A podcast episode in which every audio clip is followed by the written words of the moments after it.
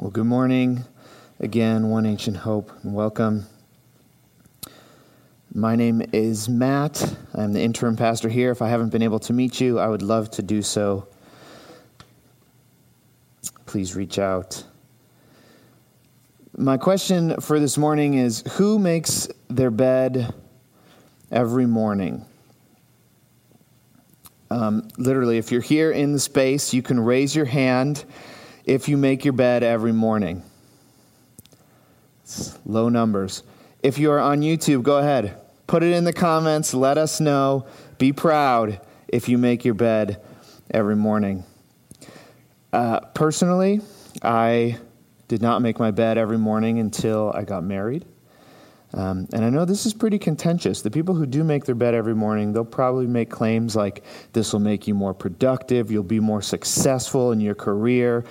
Every millionaire probably makes their bed every morning.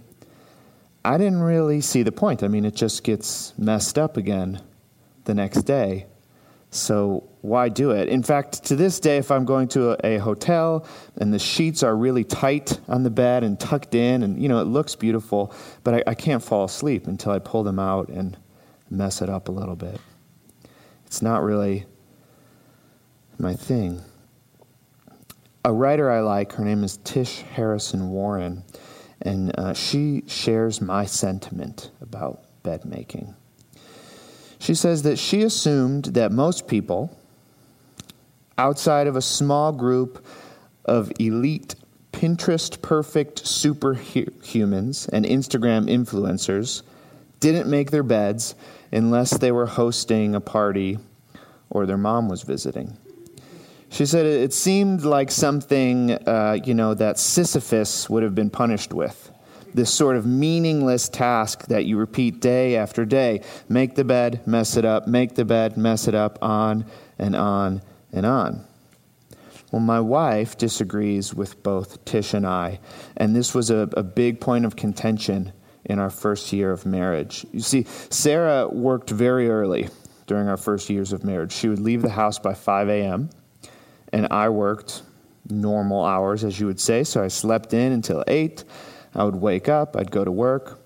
She'd come home around 2 or 3, I'd still be at work, and she'd come home to a messy bed. And uh, it didn't go well. So eventually we created a rule whoever gets up later has to make the bed. So five days out of the week, I was stuck with this childish chore, and I made sure on the weekends I'd get up one minute. When I could tell she was about to get up, I'd get up real fast before her so that she would have to make the bed. And honestly, this continued until about a year ago. We were doing some, some marital counseling, and the counselor recommended, you know, what's one simple gesture that you could put into your routine daily that might show your spouse that you love them? And I knew what I had to do. I had to make the bed regardless of if I got up first or second. It worked really well for a while, but my habits. If my if Sarah, if you're listening at home, she'll be like, he doesn't still do that. It's true. I need to get better again. It's fine. Okay, we're in week two of a three week series that I'm calling A Misuse of the Imagination Christ's Invitation from Worry to Wonder. And believe it or not, this series is not about domestic chores, although we will get back to those later. Last week we looked at a story about hospitality, anxiety, and distraction. This famous story about Martha and Mary. Uh, Jesus, you see, he invites us away from a fragmented life to live centered on him, freed from the worry that comes from earning, controlling, or manipulating love. And we're asked only to receive. I invited us last week to explore this practice of breath prayer as a way to quiet our worried thoughts and still our anxious bodies so that we might hear only that voice that names us as beloved. And this week, we turn to another anxiety inducing story, this time found in the fourth chapter of the Gospel of Mark. But before we begin there, let's begin at the beginning chaos. In the beginning, there was only undifferentiated, swirling water of chaos. Out of this swirl, the waters divided into sweet, fresh water, named the god Apsu, and bitter, salty water, named the goddess Tiamat. Then, once differentiated, they decided to come back together and they birthed the younger gods. These young gods, however, were extremely loud. They were troubling the sleep of the god Apsu at night, and they were distracting him from work during the day. So Apsu decides he's going to kill the younger gods. But Tiamat, his wife and mother, she doesn't really want this to happen, so she tells her eldest son, Enki. And Enki puts Apsu to sleep and kills him. Then, from Apsu's remains, Enki builds his house. While Tiamat, the goddess who was once in favor of these younger gods, her children, now she's enraged because they've killed her mate. And so she decides to make war on these younger gods. Tiamat summons the forces of chaos, and she creates these 11 horrible sea monsters to destroy her children. Well, Enki and all the other younger gods, they decide to fight against Tiamat. And their attempts are pretty futile. Until finally, from among them emerges the champion Marduk. Marduk kills Tiamat, and the way he does it is he shoots her with an arrow, and it splits her in two. And out of her eyes the, flow the waters of the Tigris and the Euphrates rivers. And her body, split in half, creates the heavens and the earth. And after the gods have finished praising Marduk for his great victory and the art of his creation, Marduk decides to create human beings. He creates Lulu, the first man, to be helper to the gods in their eternal task of maintaining order and keeping chaos at bay.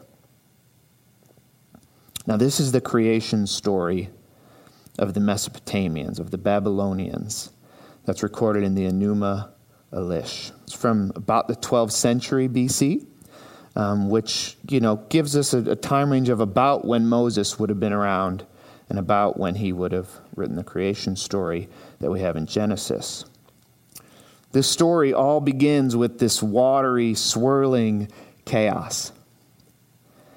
And then, you know, 500 or so years later, you have the Greek poet, Hesiod.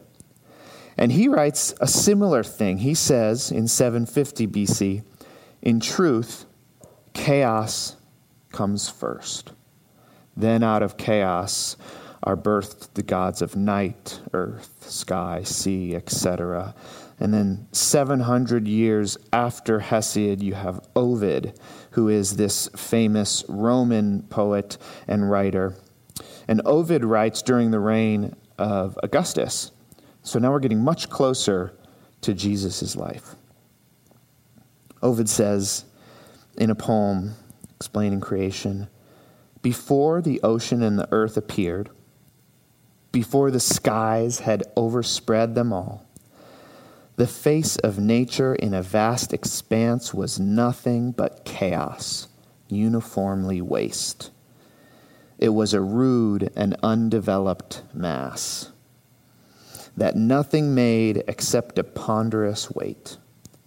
And all discordant elements confused were there congested in a shapeless heap. Chaos.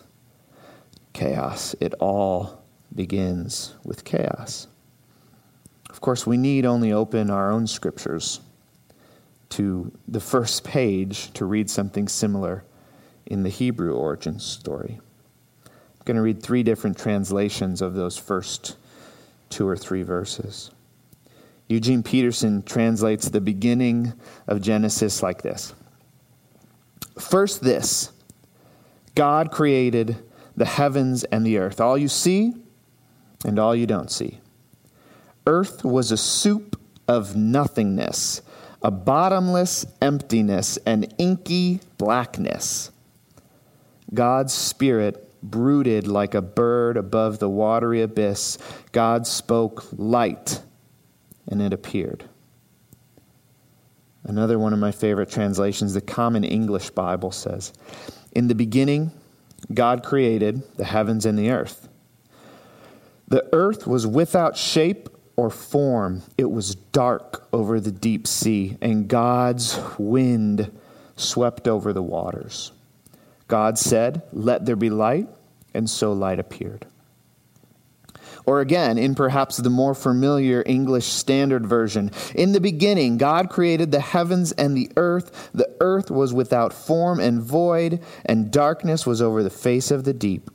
And the Spirit of God was hovering over the face of the waters. And God said, Let there be light. And there was light. Chaos. It all begins with chaos formless and void, deep, dark, watery chaos. Now let's turn to Mark chapter 4, verse 35, the beginning of our New Testament lesson. On that day when evening had come, he said to them, Let us go across to the other side. And leaving the crowd, they took him with them in the boat, just as he was and other boats were with him, and a great windstorm arose, and the waves were breaking into the boat so that the boat was already filling. Is this anything but a description of chaos? Mark tells us they begin their journey at night. So you have to imagine a few boats journeying somewhere between probably 5 and 13 miles across the Sea of Galilee. Now, a, lot of these disciples, we know, were actually like pro fishermen. So they'd probably made this journey before. And because storms were likely on the Sea of Galilee, they probably weathered a few storms, maybe even at night, which was supposed to be sort of the calmest time of the water. But this storm is different. Right? So it is nighttime on the water, or as Genesis 1 put it, there's darkness over the face of the deep. And a great windstorm arose, says Mark. Or as Genesis 1 puts it, and the Spirit or the wind of God was hovering over the face of the waters. There's something primordial about this storm. And all the while this is occurring, we learn in the next verse, but Jesus was asleep in the stern. He was asleep on the cushion. Mark, about to show Jesus' full divinity, is very careful to narrate the humanity of Jesus in full as well. Jesus was asleep on a cushion, on a pillow. Now, if the storm is really bad enough. Right? If it's really of cosmic proportions that cause veteran fishermen to fret, how is it that Jesus, a landlocked carpenter by trade, a landlubber, as they say, could sleep so soundly? Well, I think it's because Jesus' imagination has been so formed by the Psalms that he's able to fully embody this sweet confidence that they speak of. Let me just give a few verses of these Psalms that speak of Jesus. These, these must have been ingrained in him. Psalm 3, verse 5 and 6 I lay down and slept. I woke again, for the Lord sustained me. I will not be afraid of many thousands of people who have set themselves against me all around. Or in the next psalm, Psalm 4, verse 8 In peace I will both lie down and sleep. For you alone, O Lord, make me dwell in safety. Or in Psalm 16, verses 9 and 10 Therefore my heart is glad, and my whole being rejoices. My flesh also dwells secure. For you will not abandon my soul to Sheol, or let your Holy One see corruption. Psalm 89 9 You rule over the surging sea. When its waves mount up, you still them. Psalm 107, 29 to 30. He made the storm be still, and the waves of the sea were hushed. Then they were glad that the waters were quiet, and he brought them to their desired haven. So imagine again the disciples in all their boating expertise. They're rocking their fisherman sweaters. They got their boat shoes on. They got those big rubbery hats on. They got the giant buckets. They're trying to get the water out of the boat, rushing back and forth. And then there's Jesus in his robe and sandals, curled up on a pillow. Mark is writing with this heaping dose of irony. And that's so that us, as the readers, can be brought in to the story, can be drawn in to make it our own. In the second half of verse 38, it says, They woke him and said to him, Teacher, Rabbi, do you not care that we are perishing? Now, apart from a couple words in Mark chapter 1, these are the first words addressed to Jesus by his disciples in Mark's gospel. And I don't actually think that Mark is trying to shame the disciples or make them look stupid or faithless or silly. I think he's trying to show their faith. A group of fishermen go to perhaps the only non fisherman on the boat and ask him for help. Why? What good could he be in helping? Why on earth do they care that Jesus is sleeping? I think the same reason that Jesus is able to sleep is the same reason that the disciples go to wake him from sleep. I think it's because these disciples who had studied the Torah, who had studied the Jewish scriptures, also had their imaginations shaped by the Psalms and the prophets. So that same verse in Psalm 107 was probably in their mind, which is, He made the storm be still, and the waves of the sea were hushed. Then they were glad that the waters were quiet, and He brought them to their desired haven. Or perhaps even more appropriate for these disciples who wake Jesus might have been Isaiah 51, verses 9 and 10. Awake, awake Put on strength, O arm of the Lord. Awake as in the days of old, the generations of long ago. Was it not you who cut Rahab in pieces, who pierced the dragon? Rahab, by the way, is this chaotic sea creature in Jewish folklore. Was it not you who dried up the sea, the waters of the great deep, who made the depths of the sea a way for the redeemed to pass over? The disciples wake Jesus up in faith, not faithlessness. True, it's faith fueled by fear, but nonetheless, it is faith. And the first words they say to him in this story, they sound a lot like Martha's words to Jesus, which we talked about last week. She says, Lord, do you not care? Here they say, Teacher, do you not care and you might think these are the words of doubters, but these are the words of the faithful. As I said last week, you know, we, we cannot skip this step. The worry, the anxiety, the doubt, it must be brought to Jesus. There is no question too offensive, no load too heavy, no worry too big, no chaos uncontrollable for Christ but it must be brought to him. You see, Christians are meant to be a people of the truth, which means we have to be able to name reality truthfully. And that includes the realities we might feel of our worries or our doubts or our insecurities or anxiety. The first step of addressing these is to accurately name them before God. Verse 39 And he awoke and he rebuked the wind and said to the sea, Peace, be still. And the wind ceased, and there was a great calm.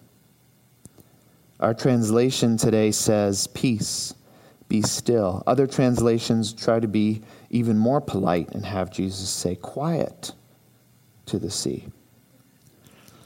Literally, the, the word Jesus has used can be translated as be muzzled.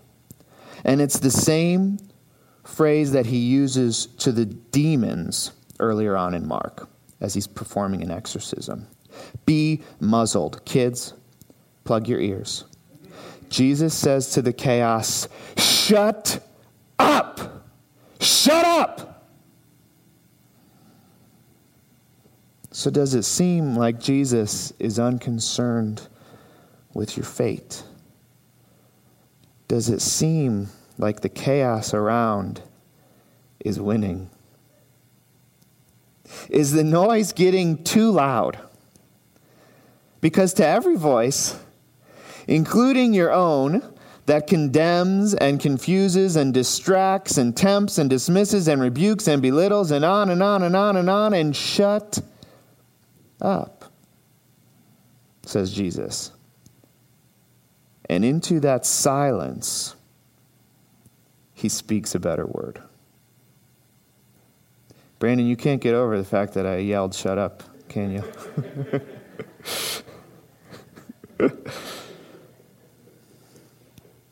I'm the interim pastor. You know, I don't have too much to lose, so I, I can say things like that. All of the origin stories that I mentioned a few moments ago, they all link water and the sea with chaos. And they all travel in one direction, which is from chaos to cosmos, from formless to formed, from meaningless to meaningful. And in Genesis alone, even the chaos is created by and belongs to God. Even the chaos is good. He creates night and sea. The unknown, the terrifying are part of God's good creation. In the beginning, from the watery, formless void of creation, God speaks into creation a world that is beautiful and very good in the flood. From the watery judgment of chaos, God speaks flourishing to Noah and all the animals and promises with a rainbow never again to flood his creation. In the Exodus, with the watery chaos of the Red Sea, it's split, and God speaks deliverance from slavery to abundance in a land flowing with milk and honey. In his chaos of disobedience, Jonah is thrown overboard and swallowed by the fish and through him, God speaks the possibility of redemption to Israel's enemies, the Ninevites. In his baptism, Jesus willfully sinks down, covered in the chaos of the Jordan River, and God speaks confirmation of his identity as the well pleased, beloved Son of God. And in the boat, the disciples sinking into the chaos of a seemingly asleep and uninterested Jesus. God speaks, Peace, be still. This seems to be God's pattern. If you're in the midst of a storm of chaos, be assured God is speaking something new, something better God is molding the maelstrom into melody. Do you see that? Do you see the chaos in your world, in our world, as an invitation to experience the beautiful, powerful, creative goodness of God at work in your life? the disciples, they encounter this watery chaos not out of disobedience. Very different from Jonah. Because Jesus says, hey, let's go across the sea. And they say, okay. They experience this chaos in following Jesus. Right? Sooner or later, on your path of discipleship, if you're following Jesus, you will be brought into the depths of chaos. And when that happens, you can try to ignore or avoid it. Or you can try and manage it on your own. But all of that would be to miss out on the purpose of chaos, which is always to be formed into meaning, order, and beauty by Christ the Creator. In a strange, terrifying way, chaos actually opens us up to wonder. Chaos makes possible an enlarged vision of God, a deeper reckoning of who Christ really is. And this is what happens at the end of our story. In verse 40, he said to them, Why are you so afraid? Have you still no faith? And they were filled with great fear. And they said to one another, Who then is this that even the wind and the sea obey him? Who then is this? The Jesus they thought they knew, this is no longer. The disciples are open up to wonder. Jesus is revealed in new dimensions to them, and they can't fully fathom it. This is what it means to be exposed to the glory of God. He always transcends our categories. We can never wholly apprehend He who is holy, He who is other. Who then is this? In whom God's creative and redeeming power invades the world of chaos and snatches people from its destructive force. The disciples experience fear in the storm, but it's a kind of fear that it, it, it doesn't cause them to run from Jesus, but to run towards Jesus, which is a good kind of fear which is why you notice in the story, Jesus doesn't end their fear, he converts it. Their fear is actually multiplied, it's enlarged to what the text calls a great fear, or a fear on top of fear. It's altered to a sort of holy terror, of reverent wonder. The great calm after the great storm is actually more terrifying than the storm itself. It's this sort of fear and trembling found at the saving power of God in silence. A lot of us fear silence. In this great calm, the disciples experience a sense of awe in the presence of God, and Mark invites us into the same. That's why he lets this question linger on their lips, so that it can be transferred onto ours. Who then is this? You see, we are pulled into the story, held accountable for our own answer to that very question. Who then is this that even the wind and the sea obey him? Let's get practical. One place that I invite you to experience this somewhat scary great calm that processes from the chaos is in the practice of making your bed. I'm glad a lot of you didn't raise your hand because this can be new for you. So, Tish Harrison Warren, the bed making hater who I mentioned in the beginning of this sermon, she decided to introduce this new habit into her life during Lent a few years ago. Instead of beginning her day by checking her phone to see the news or her social media feed, She'd begin the day by making her bed and then sitting on it in silence and prayer for 5 to 10 to 15 minutes or so. And this is what she says. I want to read this extended quote from her book because I think it's really powerful. She says, My new Lenten routine didn't make me wildly successful or cheerfully buoyant as some had promised. But I began to notice very subtly that my day was imprinted differently. The first activity of my day, the first move I made, was not that of a consumer, but that of a co laborer with God.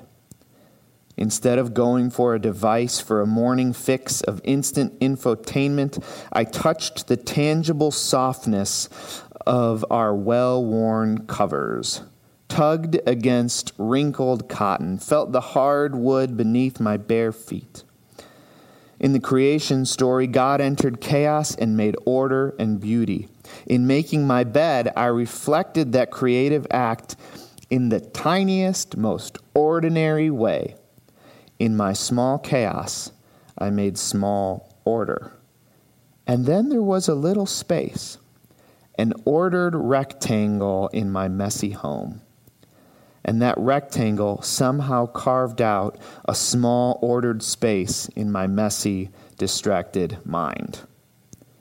And I sat she says. At times I'd read scripture. Most often I'd pray and invite God into the day. I'd lay out my worries, my hopes, and my questions before God, spreading them out in His presence like stretched out sheets. I'd pray for my work, my family, for decisions, for a meeting scheduled later in the day. But mostly, I'd invite God into the day and just sit, silent sort of listening, sort of just sitting. But I sat expectantly. God made this day. He wrote it and named it and has a purpose in it. Today, He is the maker and giver of all good things. I don't know about you, but I want to start my days like that.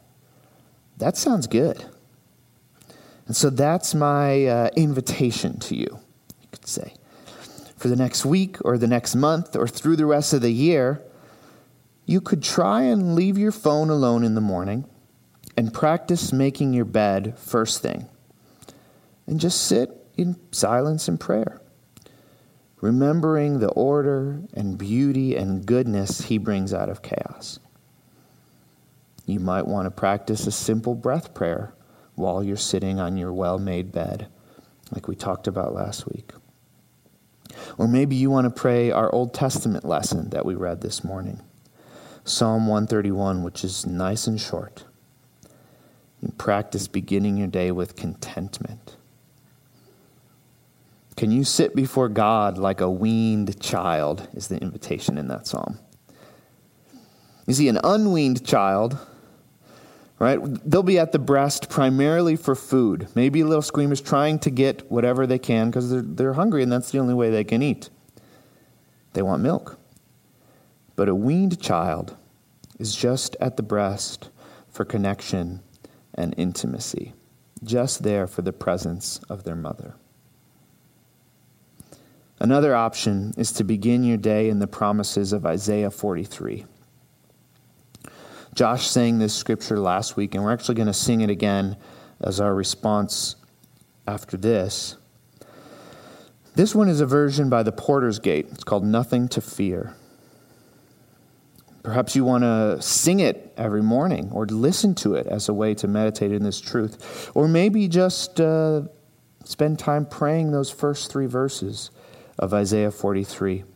And these are the words that I'm going to use to close the sermon this morning. But now, this is what the Lord says He who created you, Jacob, he who formed you, Israel, do not fear, for I have redeemed you. I have summoned you by name, you are mine.